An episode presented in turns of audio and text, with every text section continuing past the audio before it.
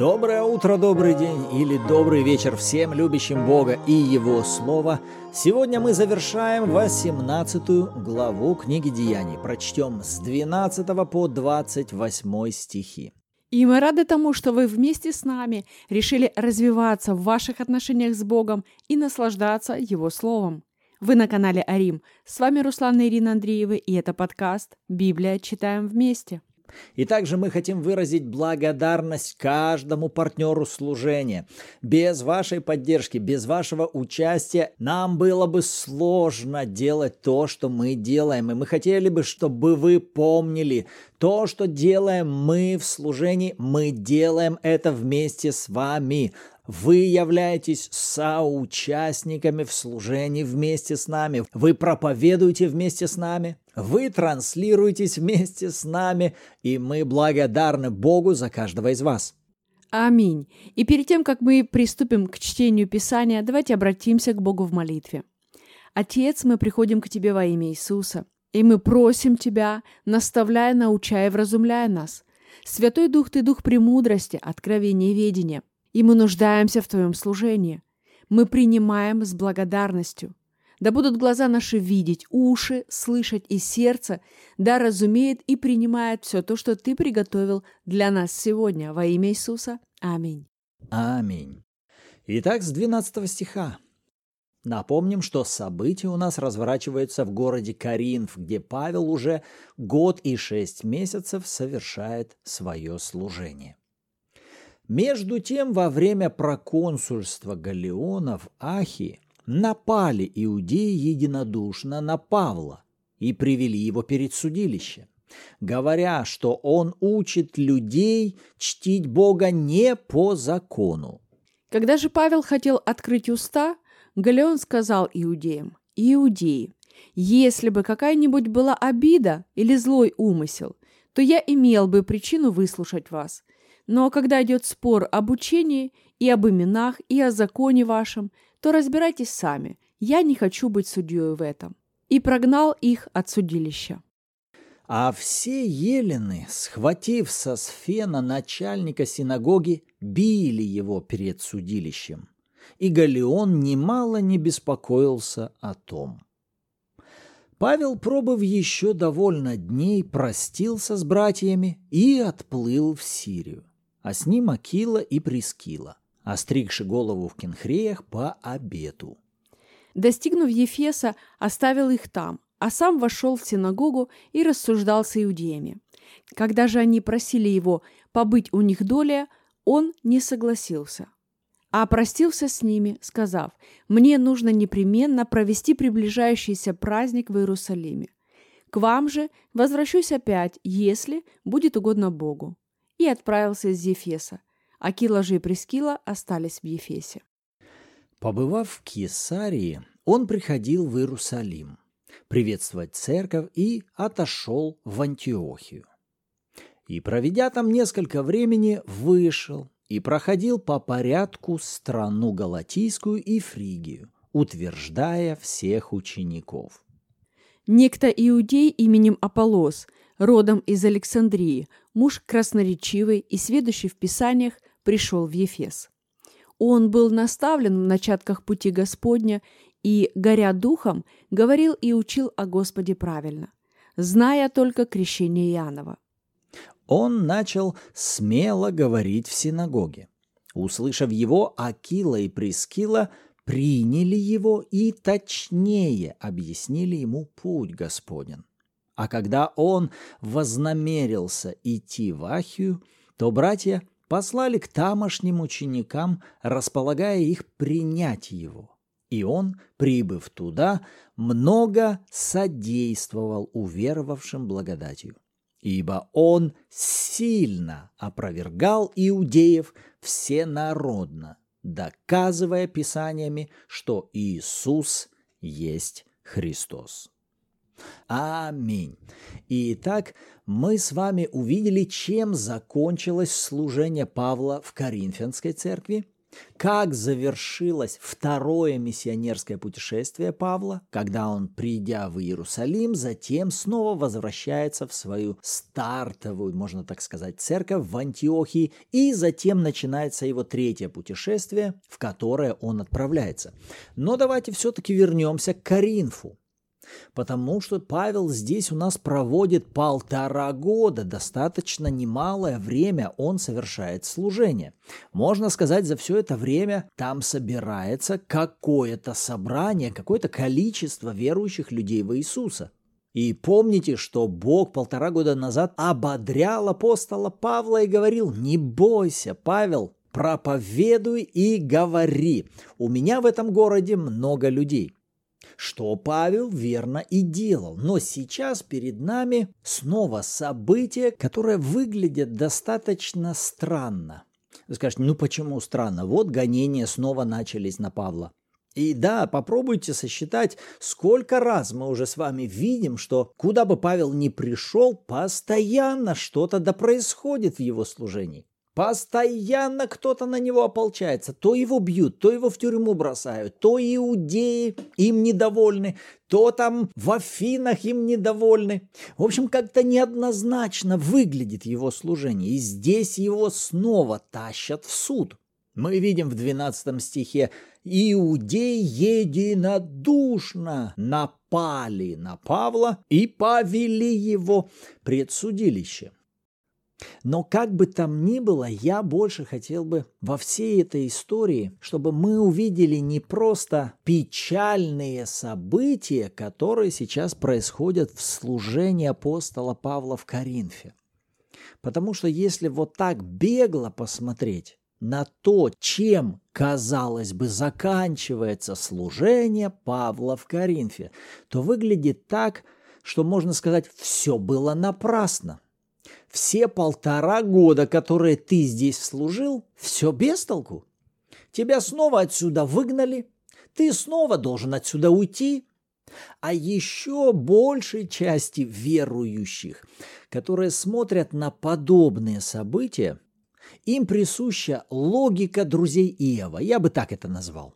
Потому что, согласитесь, у нас быстро срабатывает следующая последовательность. Если в жизни какого-то служителя происходят какие-то сложности или неприятности, естественная логика вот так дает этому объяснение.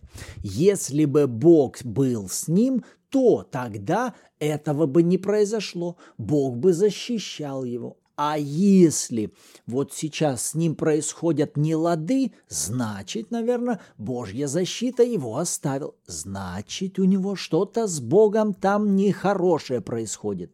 Где-то он согрешает. Вот по такой логике двигались друзья Иова.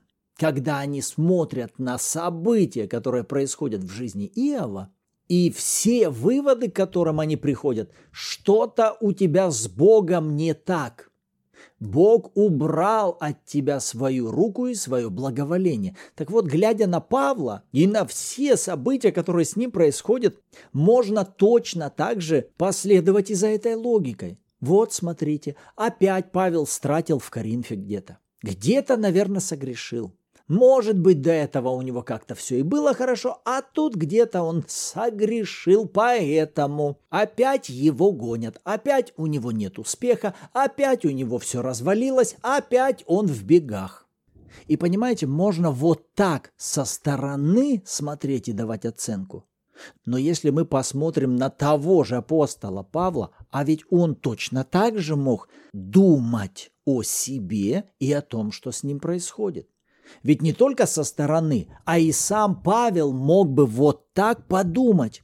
Да что ж такое? Да что ж меня гонят? А может быть, я не то делаю? А может быть, я где-то согрешаю? А может быть, я не творю волю Божью? А может быть, я тут от себятиной занимаюсь? Но посмотрите, Павел так не рассматривает ни себя, ни то, что происходит с ним. А как он на это смотрит? И как нам на подобное смотреть? А нам важно с вами рассматривать служение Духа Божьего, которое всегда будет иметь разные реакции со стороны людей. Духовный мир бесов и демонов никогда не был радушен на служение Святого Духа. И бесы и демоны всегда агрессивно проявляли себя через людей, во время служения помазания Духа Святого на том или ином человеке. И даже когда мы посмотрим с вами на Иисуса Христа, мы можем видеть, что когда помазание на нем совершало служение, какие-то люди принимали это, следовали за этим, а какие-то люди ожесточались, ненавидели и гнали это от себя – Поэтому, святые, когда вы ищете волю Божью и следуете тому, что говорит вам делать Бог, не всегда это будет сопровождаться только радушием со стороны людей. Будьте готовы, что какие-то люди будут не принимать, противиться, вести себя отталкивающе. И это не должно вас смущать и не должно вас приводить к тому, что Бог меня оставил, я все делаю не так, Бог ко мне не благоволит, и я неудачник. Нет. И даже когда мы смотрим с вами, что Павел вынужден сейчас уходить из Коринфа, и он уходит, кстати, даже не сам, Акила и Прескила. Можно сказать, три лидера-основателя Коринфянской церкви сейчас уходят из города. Что же теперь будет? Что теперь будет? Церковь развалится. Но смотрите, Павел совершенно не обеспокоен. Павел не рассматривает это как то, что он начал, что он должен контролировать и что он должен довести до какого-то завершения. Он изначально понимает, что все, что он делает, он делает в сотрудничестве со Святым Духом. Помните, мы с вами читаем книгу «Деяний апостолов». И мы уже несколько раз с вами ставили акцент на том, что здесь нам важно не просто людей рассматривать, которые творят что-то особенное, необычное, нам важно рассматривать сейчас служение взаимодействия, рожденных свыше, детей Бога с Духом Святым. Сейчас Святой Дух совершает свое служение при взаимодействии с телом Христовым. Поэтому апостол Павел также понимает, это не моя церковь. Святой Дух положил здесь начало. Святой Дух через меня заложил основание – Окей, сейчас пришло время мне оставить это собрание и двинуться дальше. Я оставляю, но он не думает о том, что теперь все развалится. Нет, он понимает, Дух Божий знает, что он будет делать дальше. Господь позаботится о тех людях, которые здесь остались. И знаете что? Так и произойдет. Я убежден, что спустя время вот этот Сосфен, начальник синагоги, подхватит это служение и будет заботиться о тех людях. Через время туда придет Аполос, о котором мы, кстати, вот здесь прочитали. откуда этот Аполос возьмется? Вы посмотрите, Павел с Акилой и Прескилой уходят в Ефес, затем Павел идет дальше, а Акила и Прескила в Ефесе встречаются с Аполосом наставляют его более точно в пути Господнем, после чего этот горячий парень Аполос отправляется и будет совершать служение в Коринфянской церкви. И апостол Павел его дважды будет упоминать в своем послании к Коринфянам, как в первой главе, так и в третьей главе. И он там будет говорить, не разделяйтесь, я Павлов, а я Аполосов. Кто Павел, кто Аполос? Они только служители, через которых вы уверовали. И при том, поскольку каждому дал Господь. Я насадил, Аполос поливал, но взрастил Бог. Посему и насаждающий и поливающий есть ничто, а все Бог возвращающий.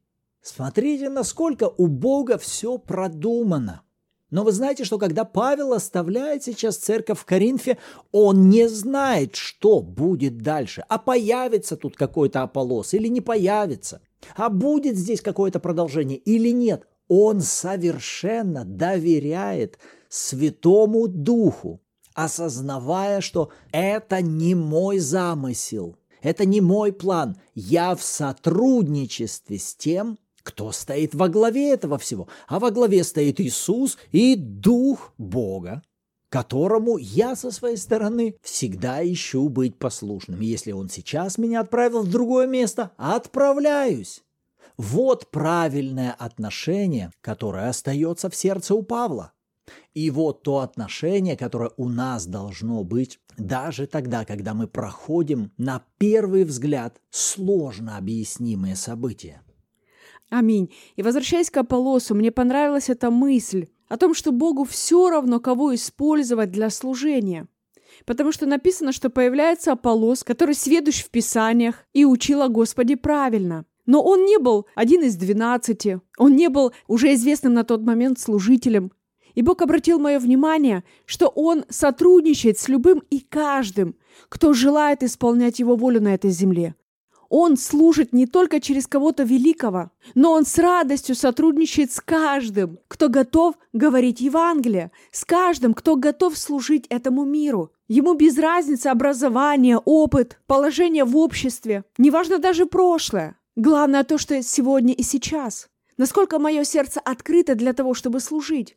Потому что Писание делает акцент на сердце Аполлоса потому что он был желающим, хотящим исполнять волю Божью. И мне понравилась реакция Акилы и Прескилы, когда они его услышали. Вот эта фраза «они приняли его». Акила и Прескила приняли его и точнее объяснили ему путь Господень. А как мы с вами реагируем на людей, которые, скажем так, ну, не совсем правильно изъясняются, или не совсем правильно ведут себя, или не совсем точно что-то говорят? Посмотрите, как они реагируют. Они не просто ставят его на место при всех, что ты не прав, ты вот это не знаешь, вот это не умеешь, и вот здесь ты вообще себя неправильно ведешь. Нет. Посмотрите, как они себя ведут. Они его принимают. Да, у него есть какие-то неточности, у него есть какие-то нюансы. И правда такая, что у каждого из нас есть какие-то нюансы, друзья. Совершенных людей не бывает. Но как Бог поступает с нами, Он принимает нас. Понимаете, религия, она скажет, что вначале ты должен вот это исправить. Вначале ты вот здесь должна стать лучше. Вначале тебе вот это надо изменить, а потом приходи, знаешь, и Бог тебя примет. То есть религия, она ставит жесткие рамки прежде, чем принять. То есть сначала условия. Если ты выполняешь условия, тогда хорошо. Мы рассмотрим твою кандидатуру. Но если нет, извини. Вы понимаете, но когда мы смотрим на Христа, когда мы смотрим на Его благодать и на то, как Он относится к нам с вами, то вначале Он принимает, а потом уже исправляет. В этом есть большая разница. Он принимает нас такими, какие мы есть сегодня, друзья. Он любит нас прямо сегодня, и Его любовь к нам уже на максимуме, прямо сегодня со всеми нашими ошибками, промахами и всем тем, что мы делаем неправильно. Он принимает нас. И затем, знаете, что он делает? И уже затем в процессе он начинает нас менять, и то при нашем согласии и обязательно с любовью. Потому что Акила и Прескила, они исправили у Аполлоса то, что должно было быть исправлено после того, как они его приняли. То есть что было в начале? Исправление, корректировки, указания на недостатки – или принятие. У них было вначале принятие, поэтому и корректировки пошли должным образом. И именно это напомнило мне то, как Бог к нам относится. Потому что Он понимает, для того, чтобы человек изменил свое поведение, свою реакцию, какие-то свои слова, свое отношение, недостаточно просто ему говорить, послушай, это неправильно, так нельзя, этого делать не следует и так далее и тому подобное. Сразу начинаем с корректировок. Нет, если человек поступает таким образом, то это говорит о том, что он верит об этом таким образом. Вы понимаете, он, он думает, что это нормально, он думает, что это правильно, он думает, что так должно. И поэтому, если я действительно хочу помочь человеку, то мне важно вначале принять его, и потом с Божьей милостью, с Божьей любовью и благодатью помочь ему увидеть, что ему стоит изменить в его мышлении – и затем уже, друзья, когда, когда мы с Духом Святым можем помочь человеку изменить его мышление, вы понимаете, что его поведение, реакции, слова и отношения этого человека, они обязательно будут меняться, но уже как следствие, как результат. Это не причина, это следствие и это результат. И затем мы еще видим иллюстрацию служения тела Христова в 27 стихе, Когда Аполос вознамерился идти в Ахию, то братья послали к тамошним ученикам, располагая их принять его, и он, прибыв туда, много содействовал уверовавшим благодатью. Посмотрите, Аполос, он был открыт к тому, чтобы Акила и Прескила, скажем так, откорректировали его верование. И затем он идет и служит этим дальше. Я также здесь увидела вот эту важность взаимоскрепляющих связей в теле Христовом. Как важно нам принимать друг друга, помогать друг другу. Там, где нужно корректировать друг друга. И при этом принимать корректировки друг друга. Чтобы это в общем и целом служило к созиданию тела Христа. И вот эта фраза в 27 стихе про Аполлоса, как мне понравилась эта фраза, много содействовал уверовавшим благодатью. И мне так стало интересно, думаю, Господь, это как? Вот как это? Много содействовать уверовавшим благодатью. Потому что мне тоже захотелось много содействовать уверовавшим благодатью. Но чтобы мне это делать, мне надо вначале понять, а как это? Что оно из себя представляет? В чем заключается это служение? И ответ я получила в 28 стихе. Написано, ибо он сильно опровергал иудеев всенародно, доказывая писаниями, что Иисус есть Христос. То есть я увидела, что благодатью Он содействовал верующим именно тем, что Он их фокус сводил на Иисуса. Что Иисус, Он главный, Он в центре, именно Он помазан Богом. В этом и есть сердцевина благодати – что Иисус является причиной нашего спасения, причиной нашего искупления, причиной нашего оправдания. Он является причиной всей благости и милости, которую Отец имеет к нам. Что эта благодать Отца к этому миру уже была проявлена в Иисусе. Это и есть служение благодати, когда мы говорим людям о Христе. Когда мы помогаем им уходить от закона к благодати, явленной в Иисусе. Что это Он заработал эту самую праведность а нам она подарена не от наших дел, что мы никак не можем своими делами приблизить или отдалить любовь Бога к нам. Это благодать, что все наши грехи уже прощены, и нам не надо отрабатывать их. Нам не надо пытаться заслужить расположение Бога. Это все сделал Иисус. Это все из-за Него. И проповедь благодати – это проповедь о том, что Иисус в центре. И когда я это увидела, я поняла, Бог, да, я хочу. Я хочу быть тем человеком, который будет много служить благодатью, говоря об Иисусе, как о центре спасения, как об источнике любого и всякого благословения от Отца. Когда в фокусе нашего служения и проповеди Евангелия Иисус, тогда мы будем говорить людям и служить людям благодатью. И это то, что делал Аполос. И это то, что делал апостол Павел, это то, что делали всегда святые, и это то, к чему призваны мы с вами в это последнее время. Аминь. Вот те мысли, на которые Господь обратил наше внимание, а к чему привлек Господь внимание ваше. С радостью почитаем вашу обратную связь в комментариях, либо же добро пожаловать в чат Bible в Телеграме, где каждую субботу также в 14.00 по киевскому времени – у нас проходят онлайн-эфиры в аудиоформате, и вы сможете послушать откровения других участников и при желании поделиться своими. Аминь. Отец, мы благодарим Тебя за это время, за Твое Слово и за то, что Ты призвал нас возвещать Евангелие спасения, Евангелие любви, Евангелие Твоего благоволения каждому человеку. И да будем мы смелы, да будем мы, Господь, дерзновенны и совершенно послушны в нашем взаимодействии с Духом Твоим. Во имя Иисуса. Аминь. Аминь. Рады были быть сегодня с вами в следующем выпуске. Услышимся. И снова напоминаем, вы уже приняли силу, чтобы быть свидетелями Иисуса до края земли.